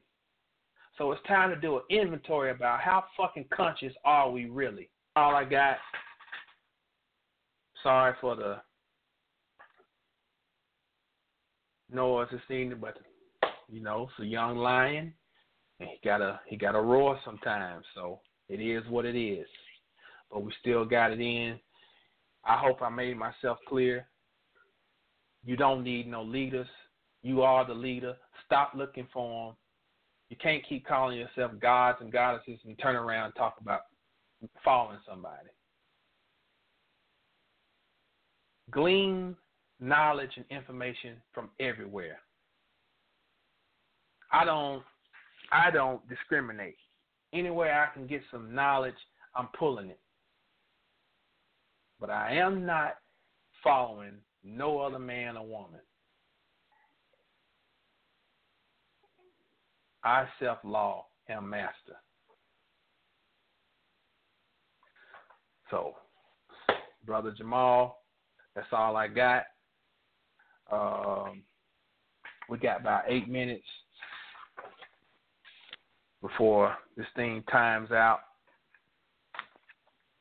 Got to get in here and tend to the family and do some family. I want to. Oh, one thing I got to announce this: February 11th, 1705, Martin Luther King Jr. Boulevard, Inner Sanctum will meet again. That's a Saturday, 3 p.m. Uh, we're gonna get it in. We're gonna be talking about the Matrix Decoded, and we'll go in deep. Um, so get your face in the place. Fifteen dollar donation. Come on out. Support the group. Support the brother Amin Rashidi who got this building. Help this brother and and his his network keep this thing open. It is a community resource center. We need this thing to be successful. All right. So I want to see you there. Stay tuned. We got some lectures gonna be coming where you can get some uh, some sit down lectures here at the house, and they're gonna be dynamic, off the chain. So uh, go to my YouTube and Gnosis, subscribe, and remember, every hundred subscribers, I'm gonna be giving away books. All right. So go there now. Go to dralimelbay.com as well and get your wellness shop on. All right. We're going to open the lines real quick. We got the purpleist, the loyalist, the realist in the house. Hey, Brother Jamal and a Cole family. How is Peace. everybody doing this evening? All is well. How are you? I'm fine. So when I enjoyed your um, your breakdown, your decoding this evening. Um, what I thought about was the movie Hidden Figures, because I Mhm. think it ties in because we're talking about three black women or African women or melanated women who supposedly helped to put the what uh, space apparatus in space. I don't believe it's real. Mm-hmm. Um, I believe they're feeding off of our energy to project their agenda. I don't know how you feel about that, but that's how I feel about it. I don't think it's real. Mm-hmm. I haven't seen it. And I believe I didn't even you know. You haven't seen it. Mm-mm. But It's you know, about- I'm pretty it's sure about- you're probably on the money. Yeah, I, well, it's about three women in the 50s who were um, one was a mathematician, one was an engineer, and I think the other one was an engineer too. But I'm just saying, why why this year? Why this year did they choose to? Although they're saying a black woman wrote this movie, releasing this movie at this time. Why didn't they release it last year? Why this year? Three women, Mm-hmm. the triple darkness. We're talking about Mhm. space. Mm-hmm. We're talking about how this Mhm. mathematician figured out this mathematical equation to put these tamahoos out in space. I just don't believe it. And with technology being advan as advanced as it is today, why are we not going out to space today? Why not the big hoopla like Well- we had it in the 60s? Well, that space is cold. They're they're projecting an agenda. They're saying we're going to use the black woman as the apparatus to take us into the, the fifth dimension. I say That's what what they're I'm saying. Yeah. Yeah, yeah. And you know, of course, there's those, those the three two is also the uh, pine, the pineal, hypothalamus, and the pituitary gland. Mhm. you know, your three magi. So yeah, all of that. Yeah, again, it, it, it's it's a it's a uh, they're trying to project It's themselves ritual. into a future. Yeah, and using the, the you, three you the three women, their batteries, huh? Right, right. Yep. Yes, indeed. Yep. I mean, I ain't seen it, but just from you telling me that, that I mean, that that just sounds pretty obvious. You know, that's what it is. You know, Mm-hmm. but you know, at the end of the day, we we we talk about these things and we decode them, but we always want to keep in mind at the end of the day, nothing is gonna work. None of this shit's gonna work. It don't matter. You know, nothing. You know, it's just it's it's it's all uh Futile. it's fun though. Yeah, it is. It's it's futile. So it's fun to be able to recognize it and be like, wow, they really are trying this shit. But you know, at the end of the day, ain't none of this. You know, the ship ain't sailing. You know, so.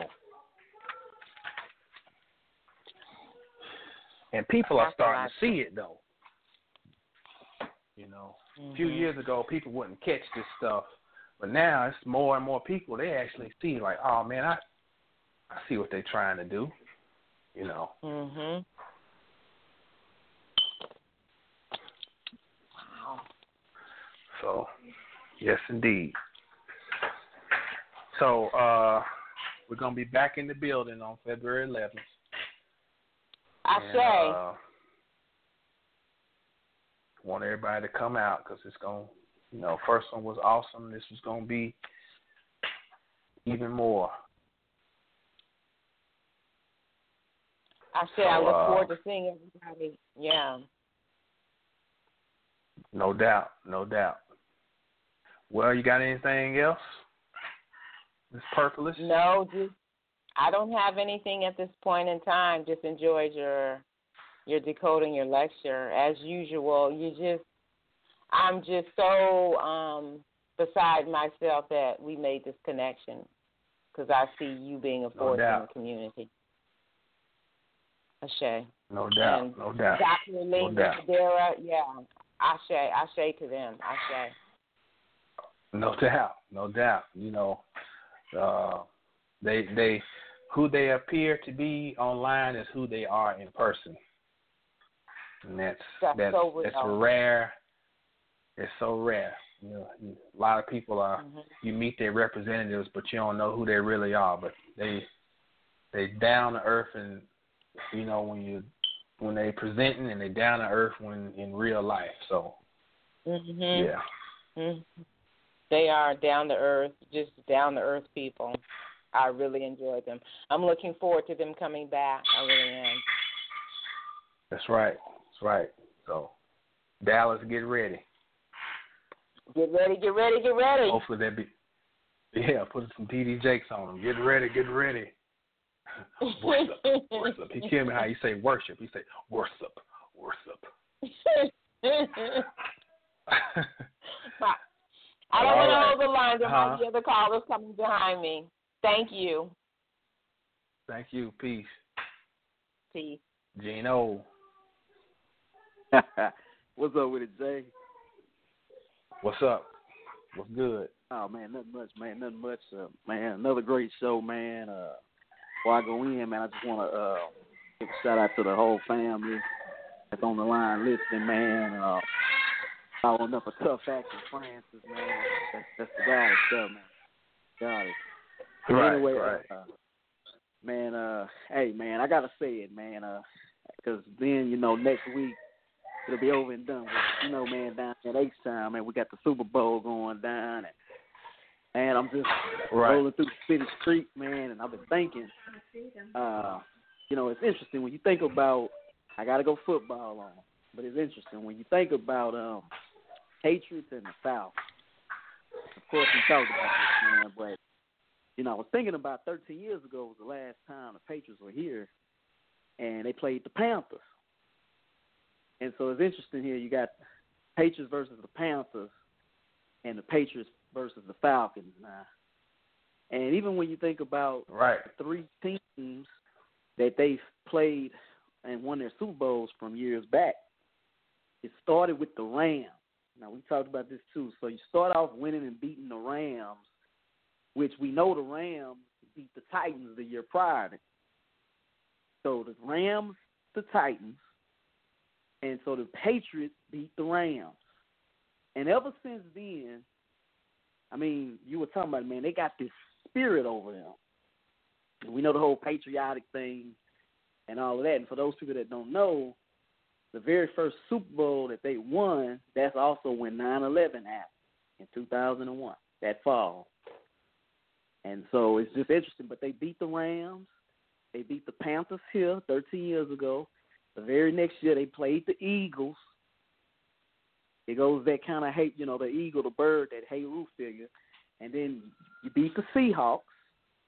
It is again, Mm-hmm. and now you're gonna play the Falcons.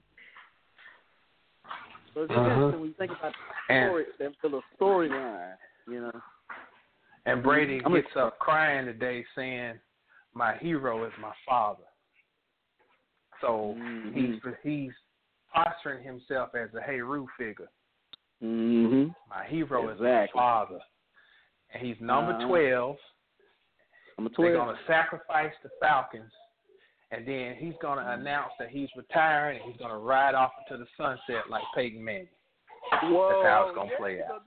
Gonna do- Whoa, hey, let me tell you something. That go down like that, bro. You heard it here first.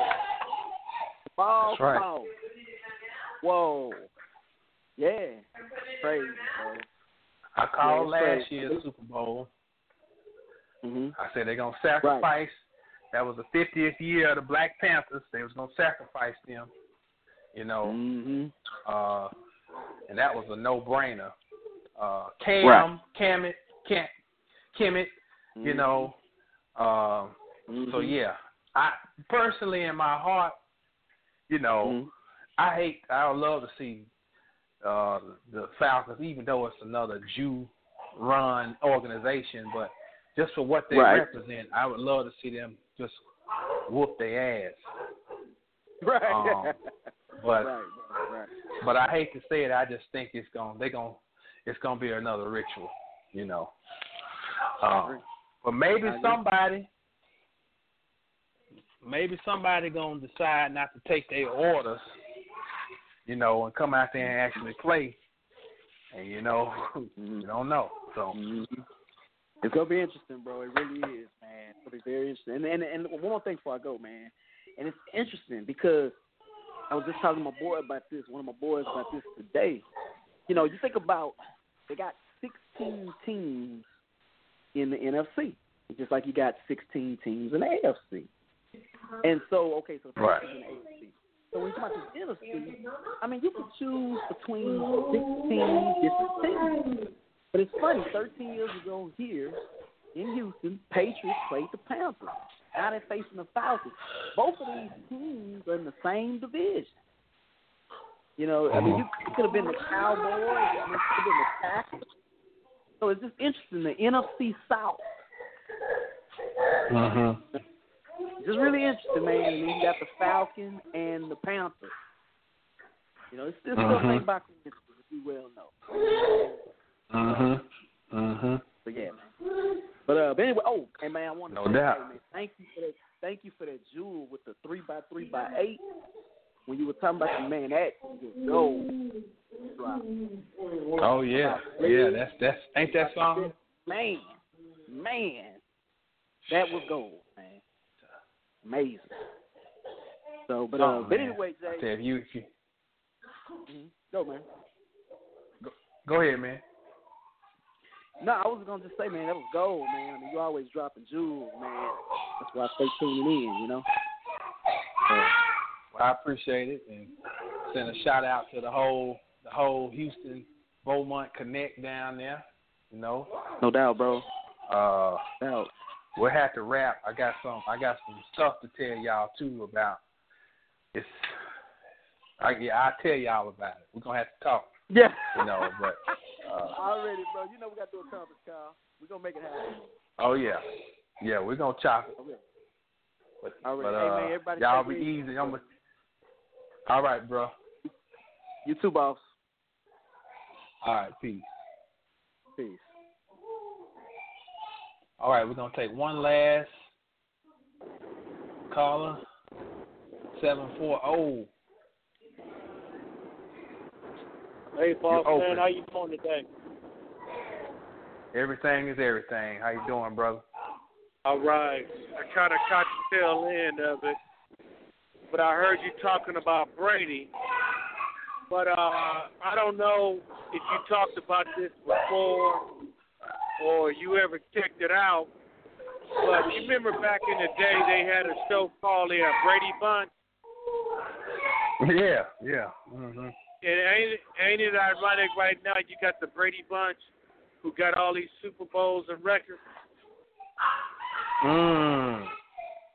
And then you remember back in the day they had a show called the Walton Family, and then you know the Walton Right. family they got Walmart. So I wonder if if they Right. were throwing that signal out way back in with Waltons and then the Brady Bunch. Man, I don't know that. That's a. I mean, truth is stranger than fiction. So, uh, you also got to look at the time. You're looking at the '70s with the Brady Bunch. So, you're looking at a, a time when they had put quote unquote black people to sleep because 70s is the decade of sexual revolution and you know funk music, which ain't nothing bad, but it was just it was a party decade. Uh, Yeah.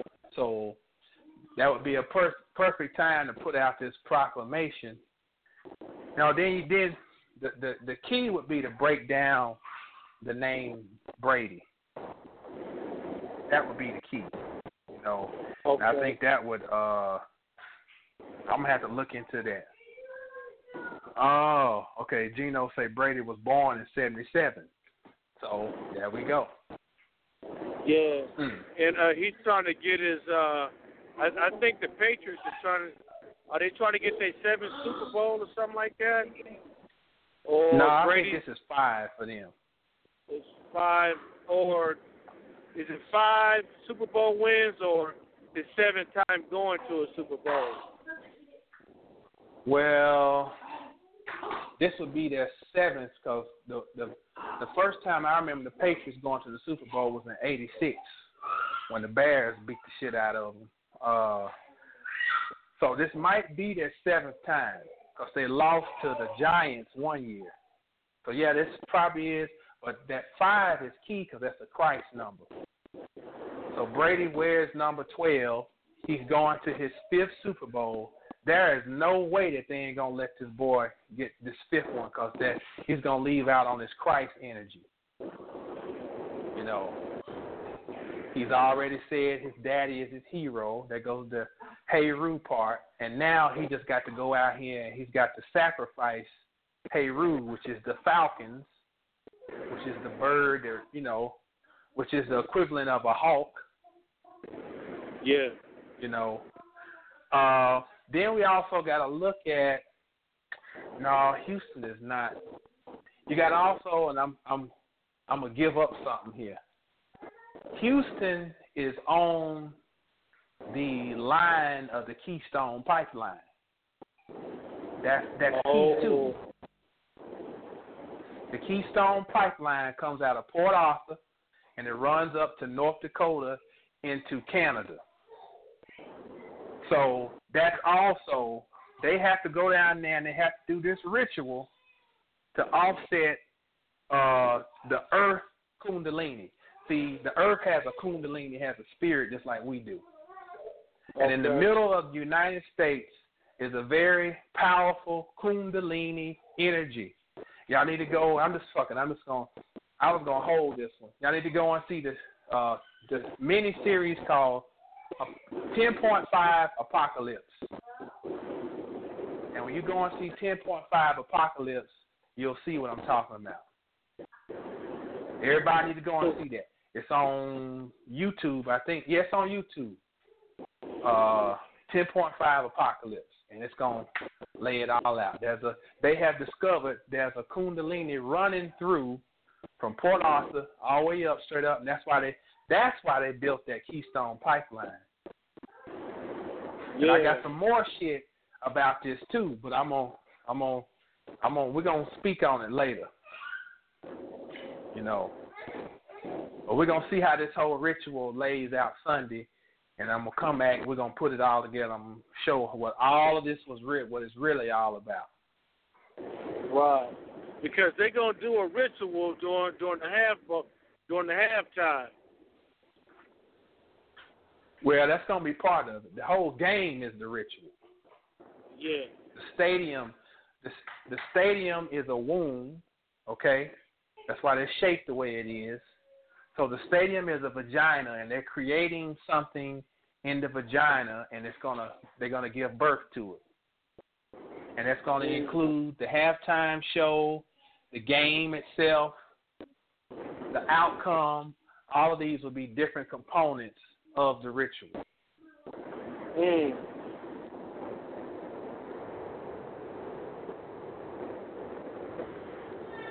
Oh yeah, oh yeah, and Lady Gaga.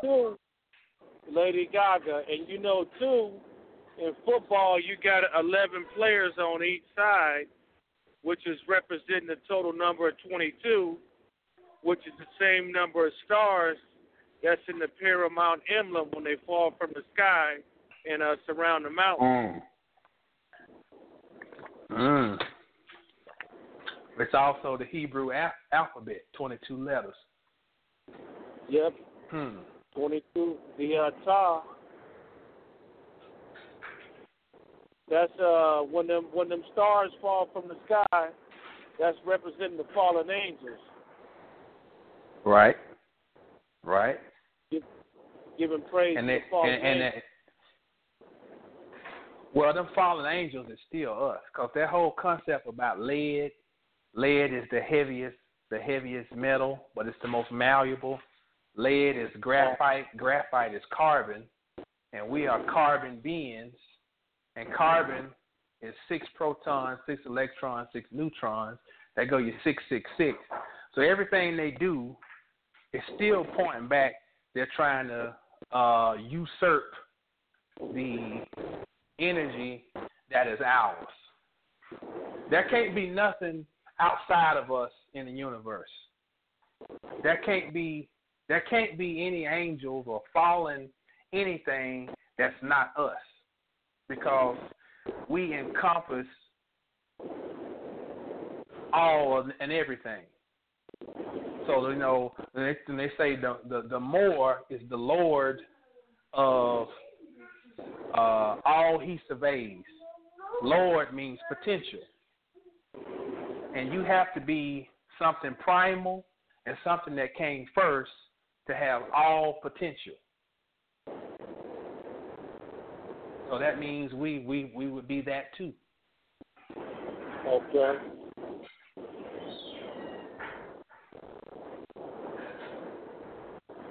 Those hmm. that came down, those that came down would be the equivalent of excrement.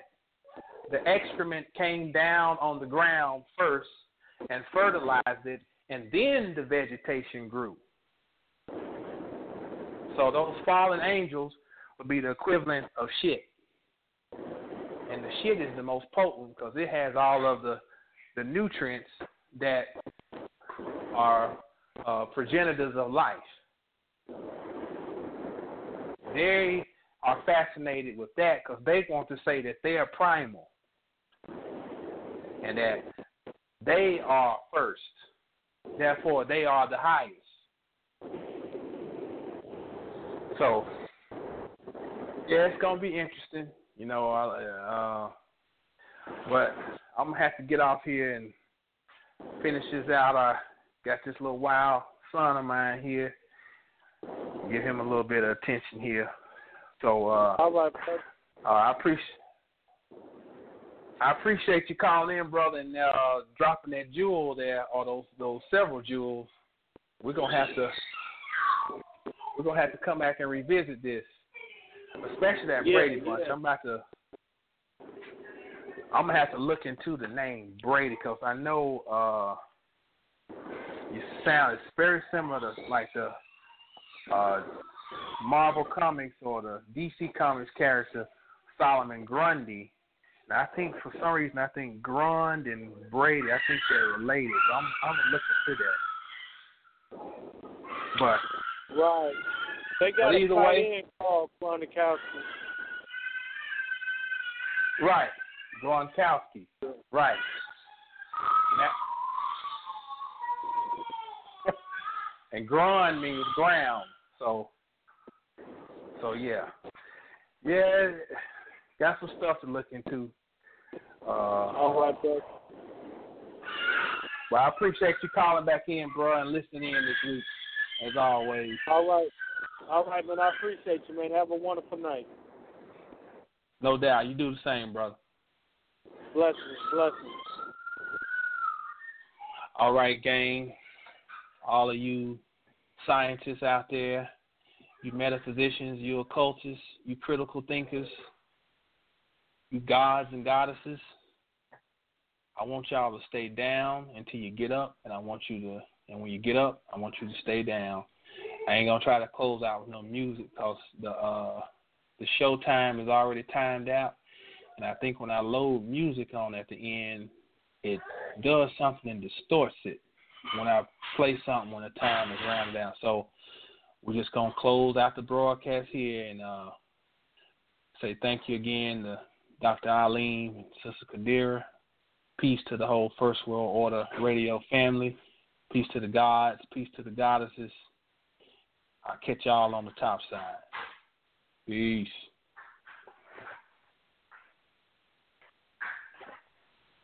Hello, it is Ryan, and we could all use an extra bright spot in our day, couldn't we? Just to make up for things like sitting in traffic, doing the dishes, counting your steps, you know, all the mundane stuff. That is why I'm such a big fan of Chumba Casino. Chumba Casino has all your favorite social casino style games that you can play for free anytime, anywhere with daily bonuses. That should brighten your day a little.